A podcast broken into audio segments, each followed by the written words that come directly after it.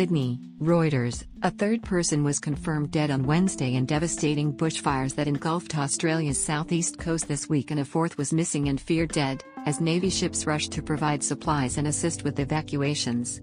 At least 15 people are now believed to have died, while scores of people remain missing after weeks of fires that have ripped through Australia's east coast, much of which is tinder dry after three years of drought.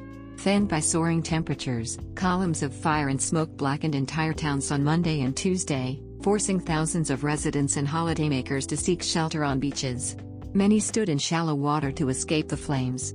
Bushfires have destroyed more than 4 million hectares, 10 million acres, and new blazes are sparked almost daily by extremely hot and windy conditions and, most recently, dry lightning strikes created by the fires themselves.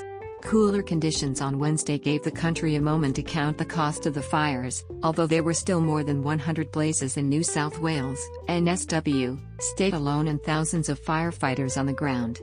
The body of a man was found in a burnt car early on Wednesday on the south coast of New South Wales after emergency workers began reaching the most damaged areas, and police said the death toll will rise. Sadly, we can report today that police have confirmed a further three deaths as a result of the fires on the south coast. NSW Police Deputy Commissioner Gary Worboys told reporters in Sydney. Police are also at Lake Conjola now, where a house has been destroyed by fire and the occupant of that home is still unaccounted for. NSW police did not identify the missing man but said he was 72 years old and authorities have been unable to reach his home. Police said early assessments had found nearly 200 homes have been destroyed, though they cautioned it was an early estimate. In Victoria State, four people remain missing, State Premier Daniel Andrews said, after a massive blaze ripped through Gippsland, a rural region about 500 kilometers, 310 miles, east of Melbourne.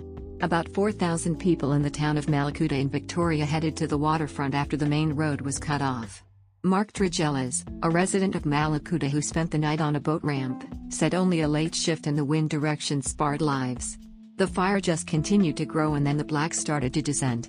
I couldn't see the hand in front in my face, and it then it started to glow red and we knew the fire was coming, Tregellas told Reuters.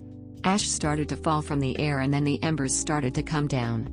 At that point, people started to bring their kids and families into the water. Thankfully, the wind changed and the fire moved away. Thousands of Australians remain cut off as fires force the closure of major roads, leaving many struggling to secure supplies. In Milton, a small town on the on the NSW South Coast, locals queued for hours for the few remaining items left of shelves on supermarkets. Emma Shermer, who evacuated from her house in Batemans Bay with her three-month child on Tuesday, said the local shop was limiting sales to six items per customer, while a power outage meant shoppers could pay only with cash.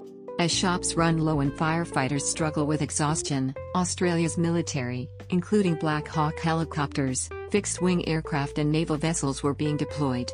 Victoria's Emergency Management Commissioner, Andrew Crisp, said the 176-meter-long HMAS Choules may be used to evacuate many of those stranded in Mallacoota, though with a capacity of 1,000 it will be insufficient alone. HMAS Choules is due to arrive on Thursday.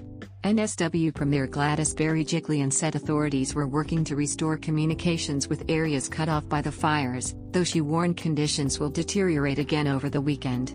Weather conditions on Saturday will be as bad as they were on Tuesday, Berejiklian told reporters in Sydney.